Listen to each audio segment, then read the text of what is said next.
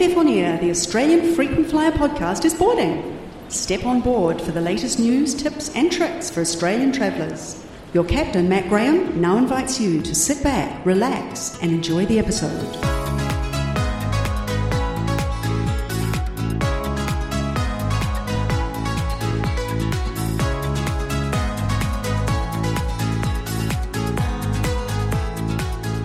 G'day and welcome to episode 76 of AFF On Air.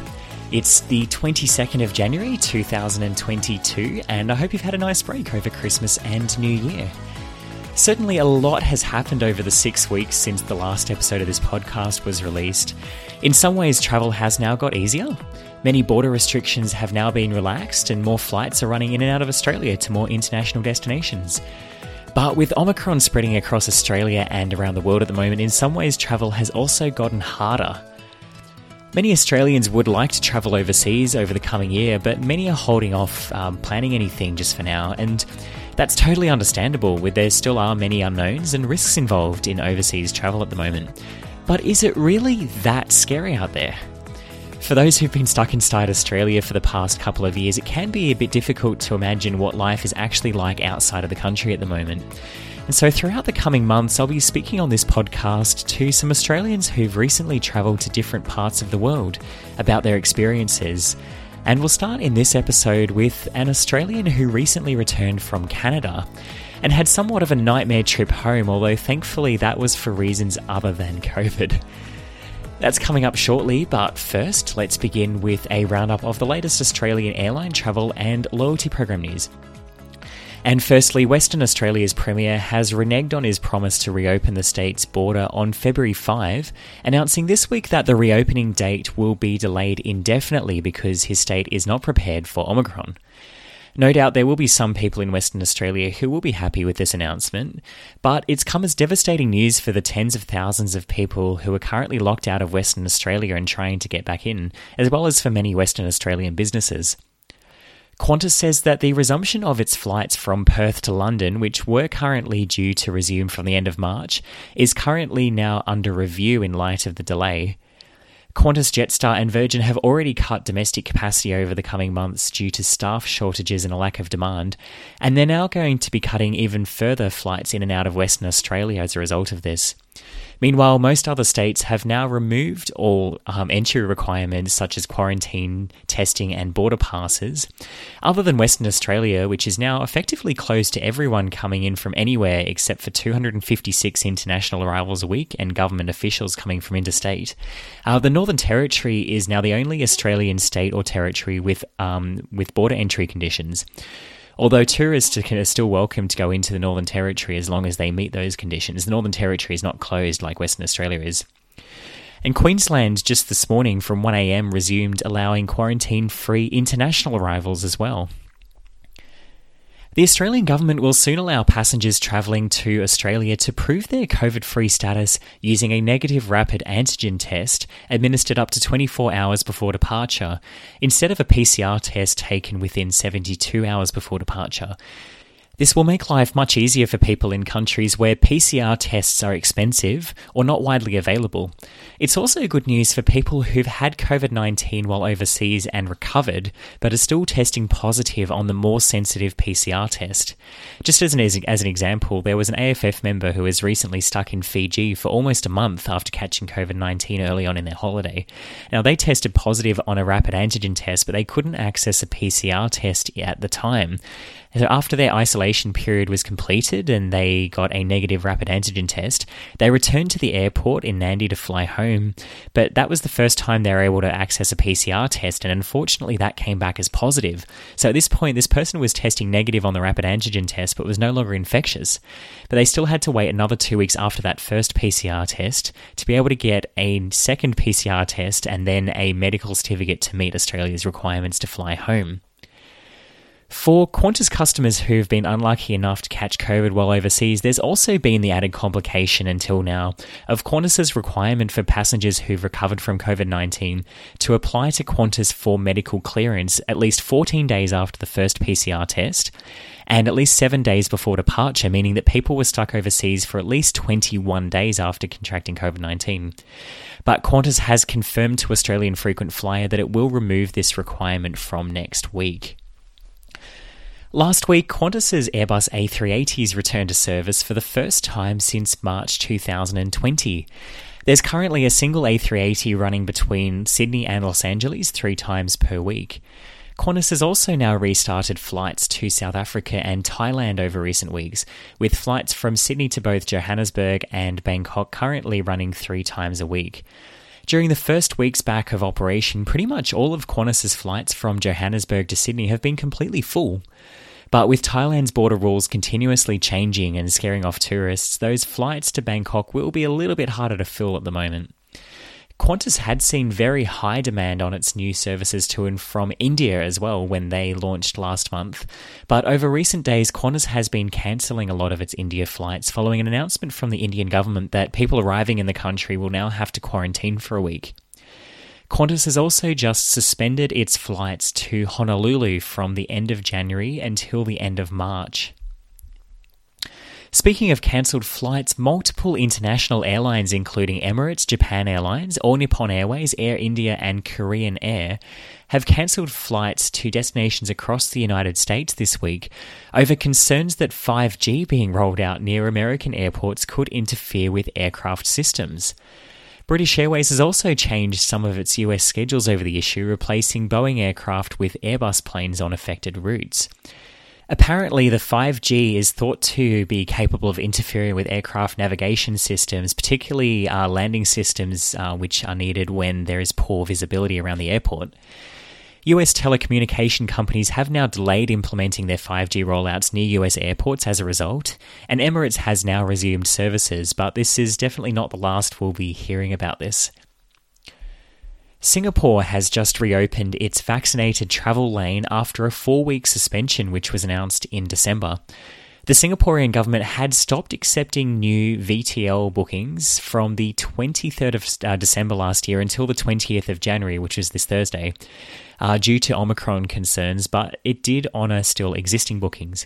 New bookings on VTL flights and buses into Singapore are now being accepted once again, although there are some capacity limitations, with Singapore now only accepting half the number of passengers that it was before the pause. United Airlines has brought back its Mileage Plus Status Match Challenge for 2022. If you currently have status with a competing airline such as American Airlines or Qantas, you can apply for the status match, which gives you four months of complimentary United status benefits. If you then complete a minimum amount of flying on United Airlines during those four months, you'll get to keep your status until January 2023. United is a member of the Star Alliance and it will soon partner with Virgin Australia, so United status is definitely a handy one to have. IHG Rewards has also launched a status challenge promotion to start the year. IHG Rewards members can register by the 12th of March 2022 for a 90 day platinum status challenge. If you then stay at least five nights at IHG hotels within the 90 day trial period, you'll receive platinum status with IHG until the end of 2023. IHG hotel brands include the Intercontinental, Holiday Inn, Hotel Indigo, Crowne Plaza, and Voco. IHG Rewards also announced this week that it will be making changes in a few months to its loyalty program, presumably after the status challenge offer expires. So far, they haven't announced many actual details, but we do know that some of the status tier levels will be changing, and the top tier Spire status will be renamed to Diamond. Singapore Airlines KrisFlyer miles will not expire this year, which is good news, with the airline now continuing to extend members' expiring miles by six months at a time until at least the end of this year. Normally, unused Singapore Airlines KrisFlyer miles expire after three years, regardless of your account activity. Singapore uses timestamping. But with many KrisFlyer members still grounded throughout the pandemic, uh, Singapore Airlines is now continuing to progressively extend the validity of miles by six months at a time, which it has been doing since April 2020. The moratorium on uh, miles expiring was previously due to expire in March this year, leaving many KrisFlyer members concerned that their miles would expire before they had a realistic chance to redeem them for travel. Singapore Airlines has also just announced that members, uh, KrisFlyer members with status due to expire this year will receive another 12 month status extension. This makes it the third one. Virgin Australia is giving its platinum frequent flyers more time to use their complimentary business class upgrades when booked on economy's choice tickets, with this offer now extended until June 2022.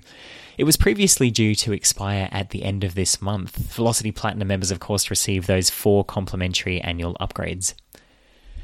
And all Qantas frequent flyer members can now select a seat for free when booking any Qantas domestic or international flight departing from Australia, but only when booking directly on Qantas.com, not when using a travel agent. Until recently, Qantas charged a fee for standard seat selection if you booked an international economy sale fare and you didn't have any Qantas status. And that fee could be up to $45 to select a regular seat on a long haul flight to the US, for example. The Qantas seat selection fee was already being waived if you had silver, gold, platinum, or platinum 1 status. Um, and it's now also being waived for bronze members. You just have to have a frequent flyer number, a Qantas frequent flyer number attached to the ticket.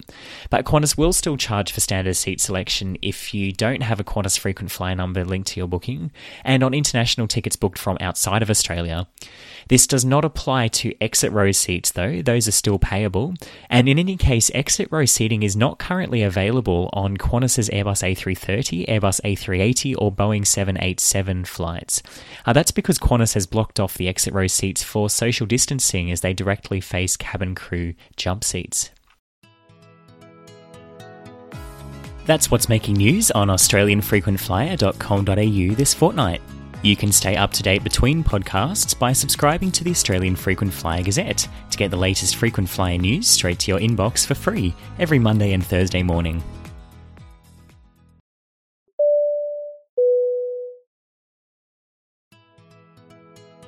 Would you like help with redeeming your frequent flyer points? Our sister website, Frequent Flyer Solutions, offers a great service called Award Flight Assist. This personalised service makes it easier for you to get where you want to go using your own frequent flyer points. For more information about Award Flight Assist, visit frequentflyer.com.au.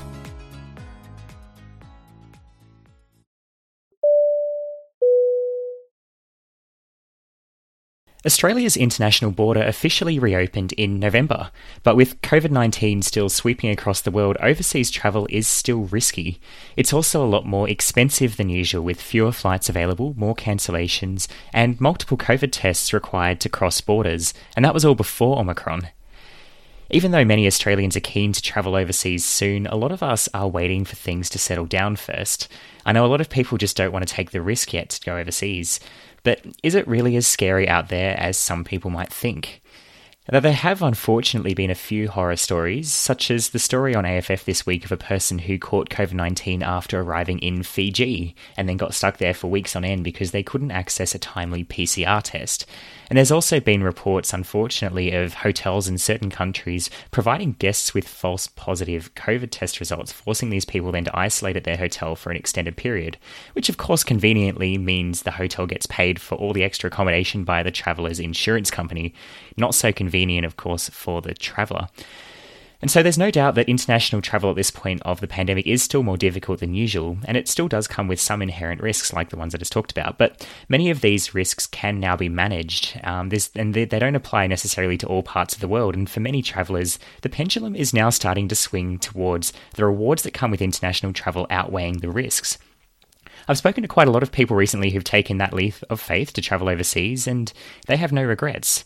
But still, I know a lot of Australians are now wondering if it's the right time to start planning that overseas trip yet. Everyone's risk appetite is, of course, different, and so I'm not here to tell you that you should or shouldn't travel, but over the next few episodes of this podcast, I'm going to speak to travellers who've recently returned to Australia, and that way you can hear about their overseas travel experiences for yourself and make up your mind. And to start with, I would like to welcome Daniel Cavan to this first episode back of the AFF On Air podcast for 2022. Welcome, Daniel. Thanks, Matt. Thanks for having me on the podcast. It's yeah, it's great to have you on because you've just recently returned from Canada, um, where you've been for a few months, um, and you've just recently returned back to Australia. So I want to start by asking you, yeah, how long were you in Canada and what were you there for? Yeah, we ended up being in Canada for about three and a half months, and the reason the visit was so long was uh, because when we started our trip, it was still while the Australian borders were shut. So we weren't actually allowed to leave Australia unless we had a travel exemption. So we went for the travel exemption where you declare that you're going for at least three months out of the country to be allowed out. So I was there with my wife and my baby son. Um, my son was born in May of 2020, so he was a COVID baby. And my wife's Canadian, so he actually hadn't had a chance to meet any of my wife's family. So um, we really needed to get over there so that my wife could see her family and so that everyone over there could um, meet the baby who was now 18 months old. So it wasn't really a matter of choice. We just felt like we had to do whatever we needed to to be able to get out of the country and um, go and visit family. Yeah. So which airline did you fly over to Canada with? So we'd originally booked a United ticket. Um, part of that was because United was one of the few North American airlines that were still operating. So I think we booked this in about the end of June or the start of July for travel in September. And I think at that time, United and Delta were the only airlines flying over to North America unless you wanted to go the long way. Um, so we booked a United fare and we booked economy going over and business class on the way back. And at that time, there were still um, restrictions on the number of passengers that the airlines were able to take uh, into Australia due to the travel cap. So we wanted to get a business class um, ticket for the way back to hopefully have the airline prioritize us if they had to bump passengers. Uh, but in the end, we actually found a Qantas flight um, that was going over to Vancouver from Sydney. Um, and it was actually going over there to be a repatriation flight one of those DFAT um, repatriation flights operated by Qantas, but Qantas was selling tickets for over there as well. So we ended up cancelling our United flight, getting a credit with United, and flying over um, in economy on Qantas on one of these repatriation flights. And that was actually really good because the flight was really quite empty. There was probably no more than about 50 people on there. So we got to spread out in economy class, and um, it was quite a good service and nice to have it direct to Canada without having to go via the US. Yeah, and you, you were on probably one of the very few um, Qantas international flights that was sort of operating before the before Australia's international border yeah. reopened. So it must have been quite an interesting experience. It was an interesting experience, and it was fun chatting with the flight um, crew, the flight attendants, because they were all themselves super excited to be back up in the air. So um, it was a nice atmosphere, and you know they looked after us really well. One of the interesting things was that Qantas actually wrote to us in advance, warning us that um, because they need to cater the flight back from Vancouver to Sydney um, they have to bring their catering from Australia, um, probably because they don't have their ground contracts in place um, in Canada during the pandemic. That there'd be very little food and drink available on the flight over there, so we were to bring our own food and drinks and water. Um, we did end up bringing like loads of water and snacks and things like that, but actually the the catering was just fine. They um, there was no hot food, but there was plenty of um, food and drinks and water to um, keep us fed and hydrated on the way over there. So it was quite a nice experience overall. Okay, and of course you avoided having to transit through LAX, so that's um that's always a nice thing as well. And so, right. um, yeah, you were in Canada then for a bit over three months. So how how were things sort of on the ground there with, um, you know, in terms of COVID, but also like were things open? Were you able to go and do things? Were there many tourists around? Yeah, so we arrived in Canada um, towards the end of September, and we were in a city called um, Victoria, which is in British Columbia on Vancouver Island, just off the coast of um, Vancouver. Mm-hmm. And uh, things were kind of just getting back to normal at the time. So they did have previously a lockdown, and you know cafes and restaurants had been closed, but by now um, places had reopened. Um, you had to wear masks um, indoors, and you had to show vaccine passports to get in anywhere. So things were open, but uh, with precautions. But I think it was a pretty good balance because it allowed you to, you know, get out and go about your normal life. Um, but it was still quite careful. Um, there weren't loads of infections uh, around there. Certain provinces in Vancouver had quite a lot of COVID going around, but um, in British Columbia it was um, relatively restrained. So it, it, did feel pretty much like normal life. Um, and there wasn't actually a lot of tourism around, but it was kind of starting to um, to trickle back. And over the three months that we were there, we probably saw more and more tourists uh, appear. I think a lot of them may have been domestic tourists from other parts of Canada, and perhaps um, some Americans as well towards the end. Okay. Uh, did you have any issue with um, having your Australian vaccination um, certificate recognised in Canada? No, it was pretty smooth. So we just used our Medicare uh, vaccine certificates um, that we had in our Apple wallets on our iPhones, and we showed that. And the staff pretty much everywhere were happy to take that because I think they were used to seeing um, vaccine passports from other jurisdictions that they weren't able to scan the QR codes of like they would for their local British Columbia ones. Um, so yeah, it was a, a pretty smooth experience. Um, the only tricky bit was that the Medicare vaccine certificate doesn't show the dates of both vaccinations unless until you press the little info button and go into the details. So a couple of times um, the people were stumped as to you know how they would see that we did were in fact double uh, double jabbed. But once you showed them, um, they were pretty happy to accept that um, as long as you had a physical um, ID photo ID with you as well. So I just used my Australian driver's license along with my um, Medicare vaccine certificate to get in everywhere. Oh, nice. Okay, and then you came back just a couple of weeks ago, um, not not to Queensland where you're from, but you, you, flew into Victoria, obviously with the Queensland border rules. Um, uh, well, Queensland hadn't actually yet opened up to international arrivals without quarantine yet when you flew back, but um, your trip home wasn't exactly a piece of cake. So I'm. I would, I'm curious to know, like, what did you originally book, and then what did you actually end up flying? Yeah, that's right. So we had um, a United credit from the trip over that I mentioned that we'd cancelled. So we needed to use um, quite a big, chunky United credit. Uh, so we booked ourselves uh, a business class journey back to Australia on United. Now, obviously, to fly United, you have to go via the US. So our original booking was Victoria to Vancouver, Vancouver to LAX LAX to Sydney, Sydney to Melbourne. Um, the whole thing was going to be, I think, just under 24 hours. So we were, you know, a bit hesitant because it's a marathon journey, especially when you're traveling with an infant. But we were comforted by the fact that we were in business class and that we were going to get treated well along the way. So, um, so we were you know, we thought it would be the best option overall. We get to use the credit, travel um, in a bit of style, and eventually get home. Um, unfortunately, it didn't go as smoothly as planned. In fact, quite the opposite. The original flight from Victoria to Vancouver, it's only a 20 minute flight. It's they're actually um, the, the, two airports are really close to each other, but there's uh, a body of water in between, so you can only cross by air or ferry. So um, that first leg actually ended up being delayed by a few hours. Um, and then I think our first flight was cancelled. Then we got put on another one, which was delayed by a few hours. And we got put on a different flight to hopefully make our connection in Vancouver, which also ended up being delayed.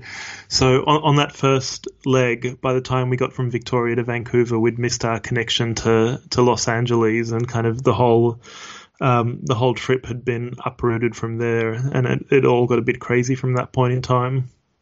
So you missed the connection in Los Angeles. What do they? do? they rebook you via another flight, or what do they do? Yeah, so we were still in Victoria at the point where they realized we would miss our United connection from Vancouver to Los Angeles, and the Air Canada um, check-in desk person because that first leg was via Air Canada. She was actually trying to do everything she could to get us home, which we really appreciated. And I think she thought out of the box a bit, and she noticed that there was a Qantas flight flying from Vancouver to Sydney direct that night that we were hopefully going to just be able to get. Um, so she actually rebooked us to that Qantas flight. Now I didn't even know that you know Air Canada could get a United ticket and change your flight and reticket it to a Qantas flight. So when she did that, we were really happy because actually it would be much better flying Qantas direct from um, from Vancouver to Sydney rather than having to go through LAX. Mm. Um, and we actually thought we were going to miss it because our flight ended up sitting in Victoria on the tarmac for a while before it made that hop to Vancouver. But when we got into the terminal at Vancouver, we had a look at the flight board and we noticed that the Qantas flight from um, Vancouver to Sydney was still boarding. So we sprinted with all of our luggage and baby like way across to the other side of the airport. We thought we were going to have a heart attack. We were running so hard, but we eventually got to the gate.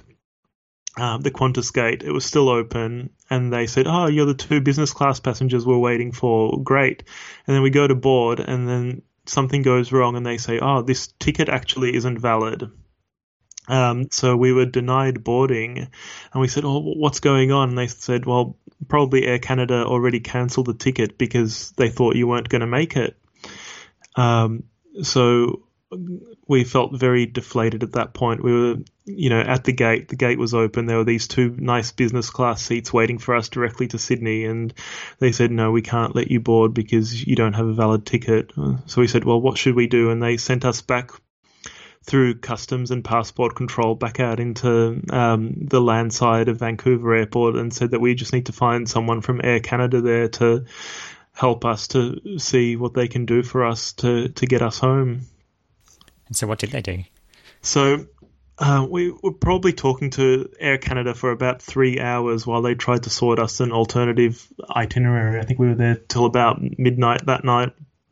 Um, Interestingly, the Air Canada people said no, there wasn't any problem with the ticket. It's still showing us as valid. So um, there must have been some sort of miscommunication between Qantas and Air Canada because Air Canada seems to think they issued us a valid ticket, and Qantas thought that they hadn't issued us a valid ticket. But um, they ended up getting us a hotel um, in Vancouver for the night for the few hours that we could sleep before we had to um, board our next flight, which was the next day flight down to Los Angeles um, to catch the next day's um, connection from LAX to Sydney. So, yeah, we got a very kind of crappy um, airport hotel um, that they paid for us to get a taxi to and crash over for the night um, and get a taxi back. So, you know, we couldn't complain. Um, we were kind of fearing that we were going to be stuck at the airport terminal, but at least we had somewhere to sleep. And then the next morning, we were back at the airport terminal, got checked in, flew down to LA to get our flight later to Sydney that night. Um, we were really, really shocked though when we got to LA and tried changing our seats on our flight from um, LA to Sydney that for some reason our boarding cards were now coming up as LAX to San Francisco, and we were like, "What the hell's going on?" So we went into the United Lounge to get some help with our reservation, and they said that that day's flight from LA to Sydney had actually been cancelled. So we'd finally made it to LA, only for the flight to be cancelled. Um, and they wanted us to fly to San Francisco. So we ended up backtracking again and flew from LA to San Francisco to get that night's flight from San Francisco to Sydney.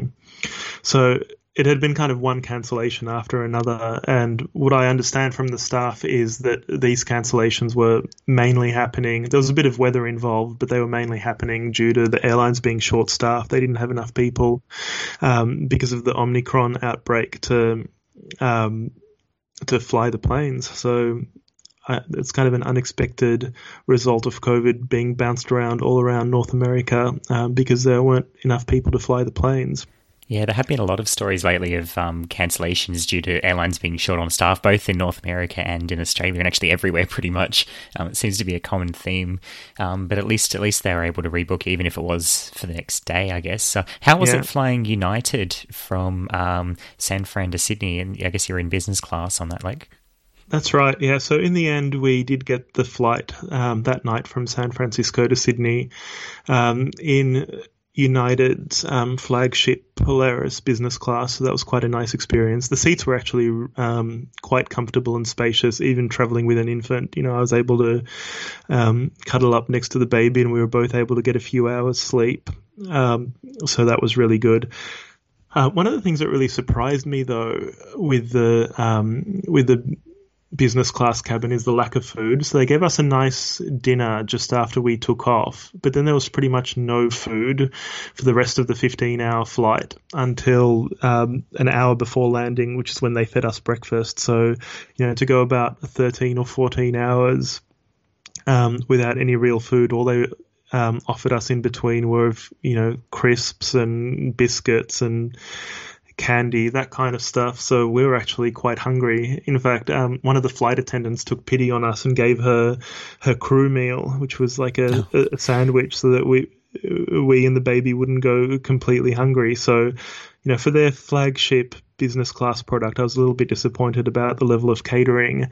But apart from that, um, it was a it was a pretty nice journey, and um, yeah, we managed to to get to Sydney. Um, unfortunately, in Sydney, we again missed our connection to Melbourne, um, just because the the Qantas domestic transfer service um, isn't in operation, so you have to pick up all your luggage and go out onto landside and get the bus or train yourself, and then recheck yourself from the beginning in the in the domestic terminal. Oh, so we'd actually yeah missed our flight to Melbourne, so we ended up spending quite a few hours in Sydney waiting for the next available um, flight to Melbourne that wasn't full and wasn't cancelled because again they were having um, flight cancellations due to staffing issues related to COVID. Um, and they didn't have any business class seats left for us either for that um, final domestic connection. So we ended up getting downgraded to economy. But you know that's not a big hardship for the Sydney to Melbourne flight.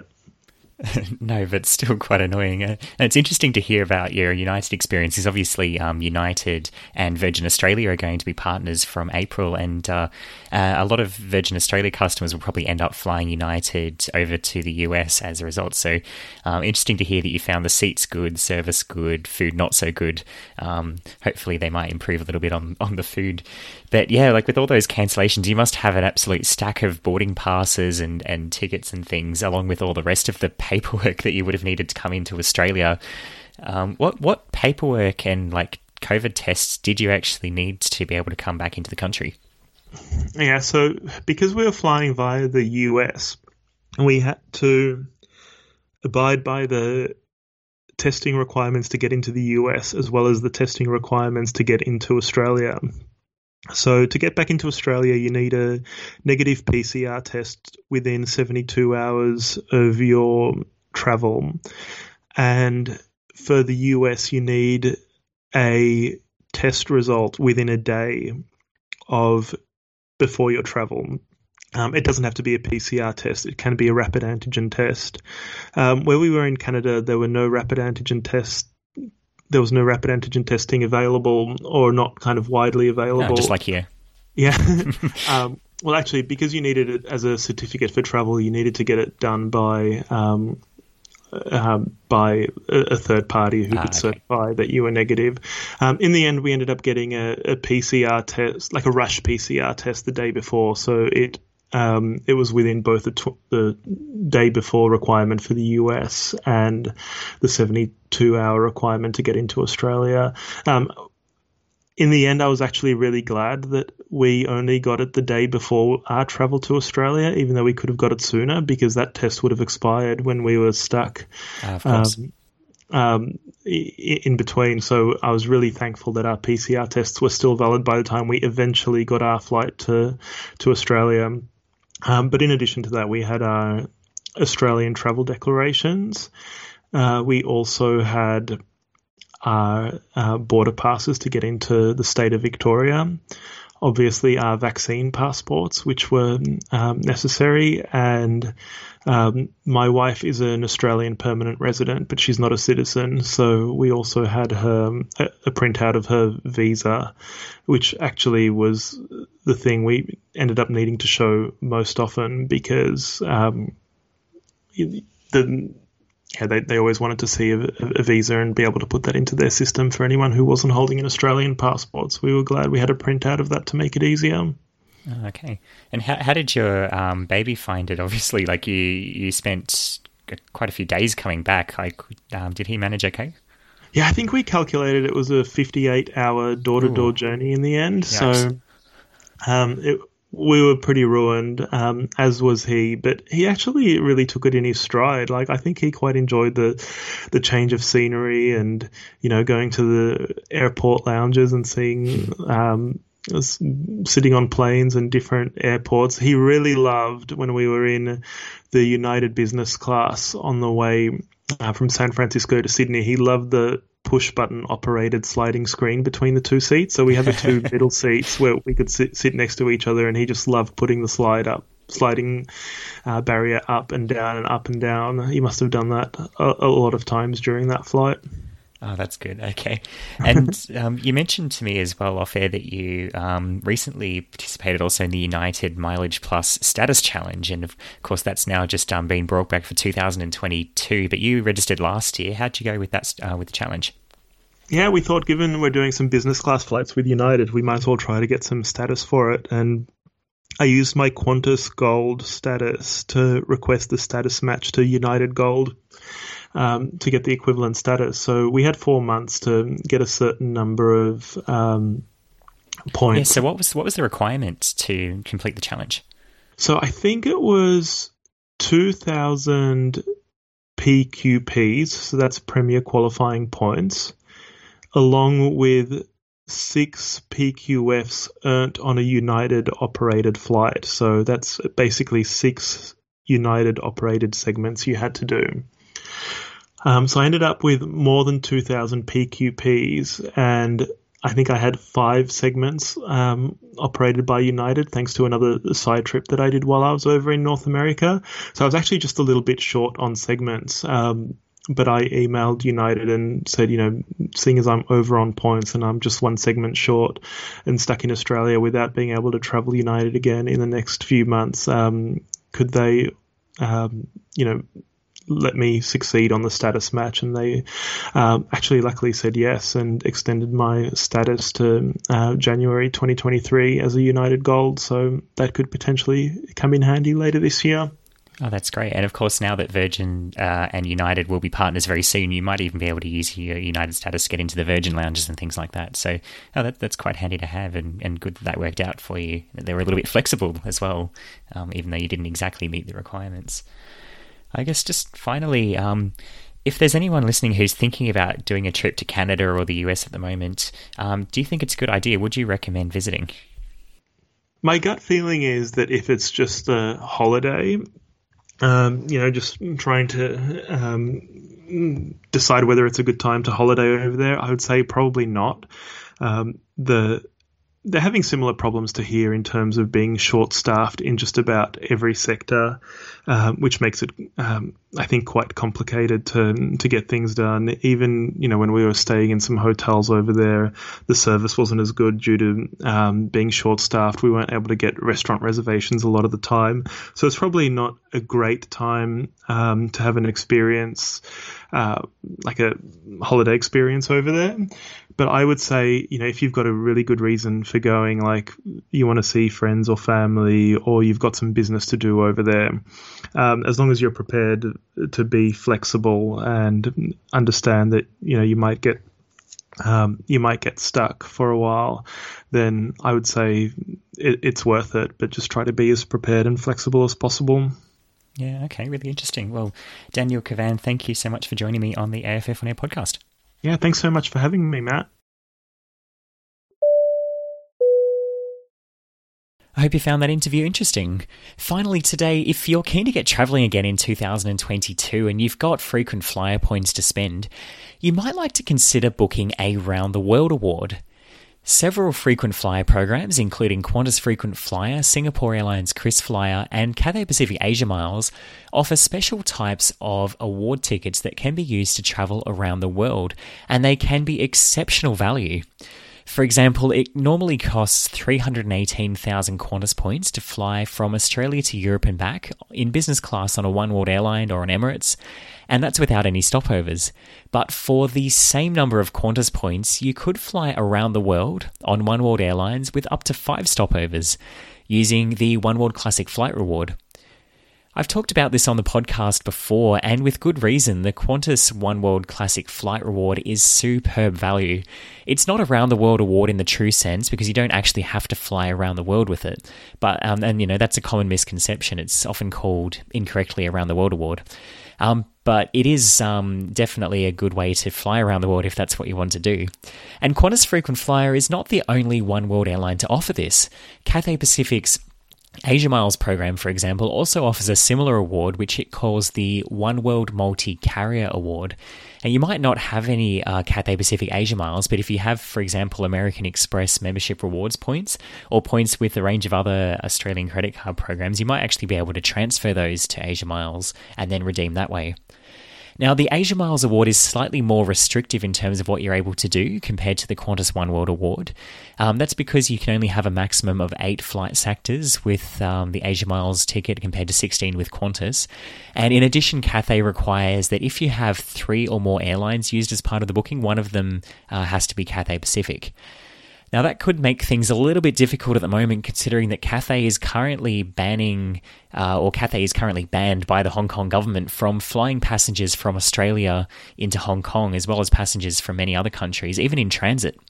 Uh, and there's also the issue of whether Cathay will even still be around in a year's time, considering uh, how restricted they are in their operations at the moment with all the Hong Kong government restrictions.